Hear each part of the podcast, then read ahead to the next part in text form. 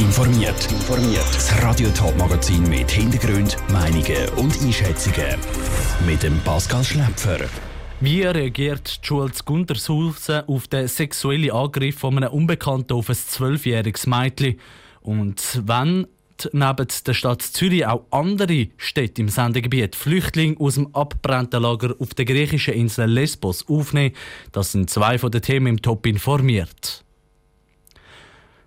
Ein zwölfjähriges Mädchen ist am Morgen im Schulhaus Gundershausen bei Adorf im Kanton Thurgau sexuell belästigt worden. Das von einem unbekannten Mann, der eigentlich in der Schule gar nichts zu suchen hätte. Das Mädchen hat beim Angriff sofort angefangen zu schreien, sodass der Mann abgehauen ist. Die Schule Gundershausen bedauert den Vorfall sehr. Sabrina Zwicker. Das zwölfjährige Mädchen ist nach dem Vorfall sofort von der Schulsozialarbeiterin betreut worden. Auch ihre Lehrerinnen und ihre Freundinnen sind ihr gerade beigestanden. Kurz darauf aber war auch die Mutter von einer vor Ort. Das Mädchen hat dann auch gerade heimgehen. Dass der Täter aufs Schulgelände hat kommen, hat die Schule Guntershausen laut der Schulpräsidentin Anita Keller nicht können verhindern. Es ist einfach auch öffentlich zugänglich. Es ist eigentlich auch unsere Pflicht, unsere Schulhäuser offen zu halten. Natürlich haben wir jetzt in der Corona-Zeit hier Einschränkungen gehabt, aber zurzeit ist ist das halt so, dass jede Person kann kommen kann, auch eine, die nichts Gutes will. Wir probieren dem mit aktiver Zivilcourage zu entgegnen und die Leute anzusprechen. Der Vorfall von heute Morgen haben natürlich alle Kinder im Schulhaus mitbekommen. Und bei vielen löst es ein ungutes Gefühl aus. Darum suche ich die Schule auch das Gespräch mit den Schülern. Ganz besonders im Schulhaus Guntershausen wird das jetzt natürlich thematisiert, aber wir geben uns auch Mühe, das in der ganzen Volksschulgemeinde zu machen. Da gibt es Schulsozialarbeit, die kommt helfen, wenn das ein besonderes Thema ist. Jetzt in dieser Klasse wird das dann sicher der Fall sein. Generell gesehen machen das bei uns Lehrpersonen. Bei diesen Gesprächen soll vor allem das Selbstvertrauen der Kinder gestärkt werden. Sie sollen dabei aber auch lernen, wie sie sich in solchen Situationen verhalten sollen. Trotz dem Vorfall wird die Schule das Schulhaus im Moment aber noch nicht abriegeln und im grossen Stil überwachen lassen. Wir haben jetzt hier einen guten Hauswart, der Präsenz markiert und der sicher ein Sicherheitsbedürfnis vermittelt. Weiter zu gehen, haben wir zurzeit noch ein bisschen Hemmungen, aber vielleicht rede ich morgen schon anders. Das, weil heute Abend auch noch ein Elternabend stattfindet. Da möchte die Schule mit den Eltern ein Gespräch suchen und sie in den Diskussionen über die weiteren Entscheidungen auch mit einbinden. Der Beitrag von Sabrina Zwicker. Die Ermittlungen in diesem Fall von der Polizei sind im Moment noch am Laufen. Sie sind auf der Suche nach dem Täter und wollen herausfinden, wie der genau auf Schulgelände gekommen ist. 12.500 Flüchtlinge zu Lesbos haben in einer kurzen Zeit praktisch alles verloren. Ein Feuer hat das Lager Morina vernichtet. Verschiedene Parteien haben darum schon gefordert, dass die Schweizer Flüchtlinge von dort aufnehmen.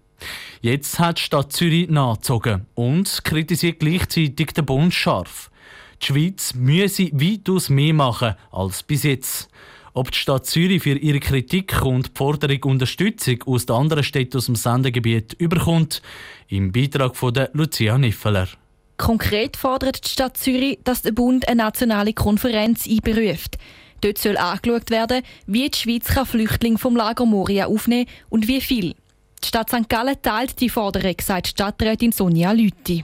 Wenn man die Bilder gesehen hat gestern, wie das aussieht in einem Flüchtlingslager, dann ist es jetzt höchste Zeit, dass wir aktiv werden und etwas machen. Und auch für den scharfen Tonfall der Kritik hat Sonja Lüthi Verständnis. Der Hintergrund bei diesem Ton ist, dass wir seitens Städte äh, schon länger beim Bund angeklopft haben, weil wir befürchtet haben, aufgrund von Corona, dass es zu einer Katastrophe kommt. Jetzt ist eine Katastrophe und darum ist es jetzt wirklich wichtig, dass der Bund handelt.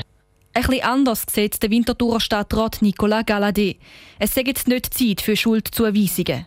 Was Tatsache ist, ist, dass das Thema der Direktaufnahme von Städten schon seit Jahren ein Thema ist. Der Bund hat auch in Aussicht gestellt, dass man da welche Grundlagen schaffen und hat dann jetzt aber in der jüngeren Vergangenheit gesagt, ja, das ist eigentlich nicht möglich und dass sie das auch nicht weiter nachverfolgen. Darum haben die acht grössten Städte auch am Bund das Angebot gemacht, mehr Flüchtlinge aufzunehmen. Die Forderung der Stadt Zürich wird darum auch von der Stadt Winterthur unterstützt. Stadt Winterthur ist heute, aber natürlich schon seit langem im engen Kontakt mit anderen Städten und wir teilen die Forderung, dass es sehr zeitnah rasch eine nationale Konferenz braucht, die eine rasche Direktaufnahme von Flüchtlingen ermöglichen So können die Schweiz auch ihren Anteil in dieser humanitären Notsituation leisten.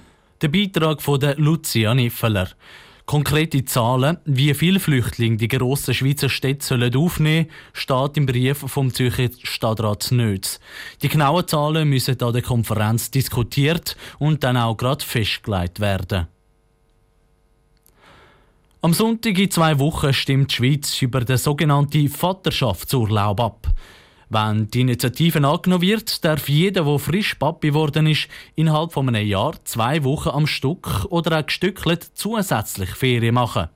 Der Bundesrat und die meisten Parteien selber finden, ja, so etwas braucht die Schweiz. Vor allem die SVP aber zeigt sich von dem Vaterschaftsurlaub nicht überzeugt. Eine Übersicht über die Argumente der Initiativbefürworter und Gegner im Beitrag von Sabrina Zwicker und Daniel Schmucki. Frauen, die Mami geworden sind, dürfen in der Schweiz nach der Geburt 14 Wochen zahlt daheim bleiben. Das soll es bald auch für frischbachne Papis geben.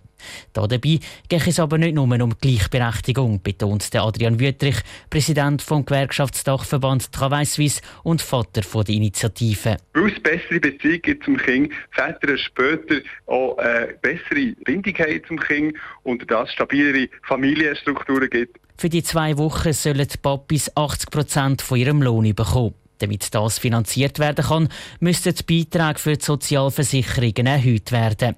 Das heißt, eine Person, die rund 4'500 Franken pro Monat verdient, müsste neu knapp 15 Franken mehr pro Jahr abgeben als jetzt. Der einzelne Betrag ist laut der Thurgauer SVP-Nationalrätin Diana Gutjahr aber nicht das Problem an der Initiative. Da geht es nicht um einzelne Abzüge, sondern um Gesamtheit. Das heisst, wir müssen die bestehenden Sozialversicherungen sanieren. Auch da werden in den nächsten Jahren höhere Abzüge kommen. Das heißt, wir dürfen zum jetzigen Zeitpunkt auf keinen Fall unseren Sozialstaat weiter ausbauen. Der Befürworter vom Vaterschaftsurlaub, der Adrian Wüttrich, findet aber, im Punkt Sozialleistungen für Familien dürfe sich die Schweiz ruhige Scheiben von ihren Nachbarländern abschneiden. Wenn man die Industrieländer miteinander vergleicht, stellt man fest, dass die Schweiz das Land ist, das sehr wenig für die Familie ausgibt im Vergleich. Darum zeigt es, die Schweiz macht nicht besonders viel für die Familie. Laut der SVP-Nationalrätin Diana Gutjahr gibt es in der Schweiz schon genug solche Sozialleistungen. Sie denkt dabei an die Familienabzüge bei den Steuern oder die Unterstützungsleistungen für die Krippe.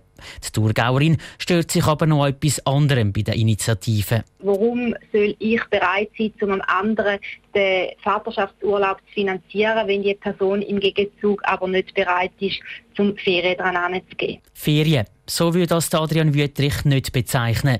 Die Zeit sei nämlich auch für die Väter sehr anspruchsvoll. Diana Gutjahr findet trotzdem, ein Vaterschaftsurlaub brauche es nicht. Der Beitrag von Sabrina Zwicker und Daniel Schmucki. Ursprünglich haben die Initianten vier Wochen Vaterschaftsurlaub gefordert. Zwei Wochen sind ein Kompromissvorschlag vom Parlament. Weil aber ein Referendum dagegen ergriffen worden ist, kommt der Vorschlag jetzt am 27. September an Turnen. Radio Top berichtet an diesem Tag ausführlich darüber, ob die Stimmbevölkerung den Vaterschaftsurlaub annimmt. Top informiert, auch als Podcast. Mehr Informationen gibt es auf toponline.ch.